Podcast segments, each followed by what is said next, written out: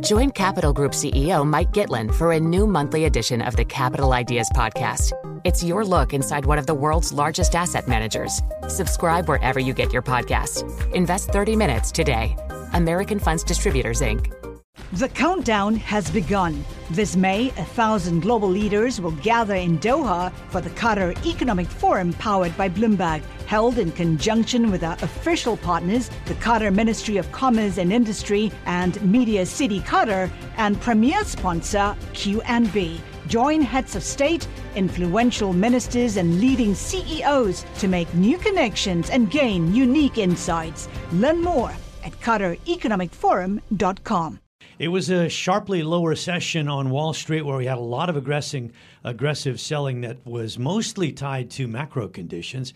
Very aggressive commentary from the Fed, but also a lot of interesting individual stories. Uh, one we're about to talk about uh, at Facebook or Meta, and also at Apple, uh, with that stock down nearly 5%. And uh, often we can say that as Apple goes, so goes uh, the NASDAQ and the broader indexes.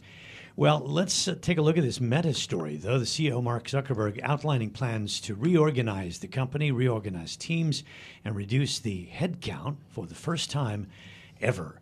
And joining us to discuss this is Sarah Frier, Bloomberg News big tech team leader. So this is a big story, uh, first time since 2004, I guess, to see this sort of restructuring. It also has some big implications uh, about advertising revenue growth. Maybe save that for a moment and just um, walk us through, if you could, Sarah, how they're going to do this. Is this through um, uh, sort of, uh, uh, you know, just uh, uh, people leaving and not being replaced, or will they actually lay off uh, people?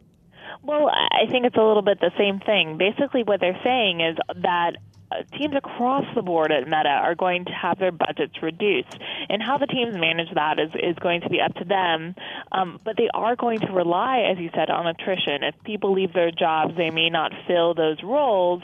And overall, they do expect to be a smaller company by the end of 2023. And this is, this is significant because, as you noted, Meta, for its entire history, has been growing and growing and growing, um, using its its uh, advertising business, which essentially prints cash to fund these grand visions like like growing into the metaverse, which is Mark Zuckerberg's idea of how we'll all be hanging out in, in virtual reality in the future.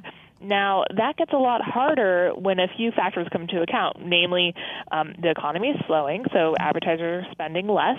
Um, there have been some privacy restrictions by Apple Inc. on iPhones that make it harder for Meta to target advertising effectively, and um, people are being drawn away from from Facebook and Instagram to new products like TikTok. So you have this this um, this the set of factors that make it difficult for this company to grow revenue in the way that they used to grow. Plus, they're spending billions on this metaverse vision that is unlikely to contribute to the bottom line for years. Now, if ever. during during, so during the first quarter earnings call, Meta said that annual expenses would be roughly three billion dollars lower than initially projected. And what was the reading from that? Well, the reading from that was that you know they were they were being responsible. Investors were were um, you know pleased to hear that.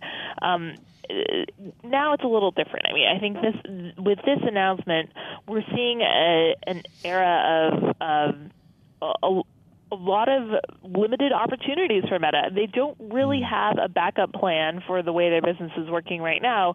Um, they need to grow advertising revenue, but their their legacy services are not adding users the way they used to. Um, they need to come up with their next big business model after advertising, but things like e-commerce haven't worked, and they haven't come up with a new blockbuster idea. Um, they basically uh, acquired um, their big growth areas like like Instagram and WhatsApp, and they can't make a major acquisition like that again because of antitrust pressure. So so they're really in a tough spot here, uh, and they've lost more than half of their value this year. Um, mm. and and it, it it is it is a sort of an existential moment for this company, and and. you know, it's not surprising that they're going to have to cut costs, but yeah. how they recover from it is, is going to be what's worth watching. Well, it's a tough period of time uh, for sure. I mean, other companies also uh, reducing headcount and struggling with how to get leaner uh, going into the next year. Uh, out of time now, Sarah, but thanks very much for joining us. Sarah Frier, Bloomberg News Big Tech team leader. The countdown has begun. From May 14th to 16th, a thousand global leaders will gather in Doha for the Qatar Economic Forum powered by Bloomberg. Join heads of state, influential ministers, and leading CEOs to make new connections, gain unique insights, and uncover valuable opportunities in one of the world's most rapidly rising regions. Request your invite for this exclusive event at QatarEconomicForum.com.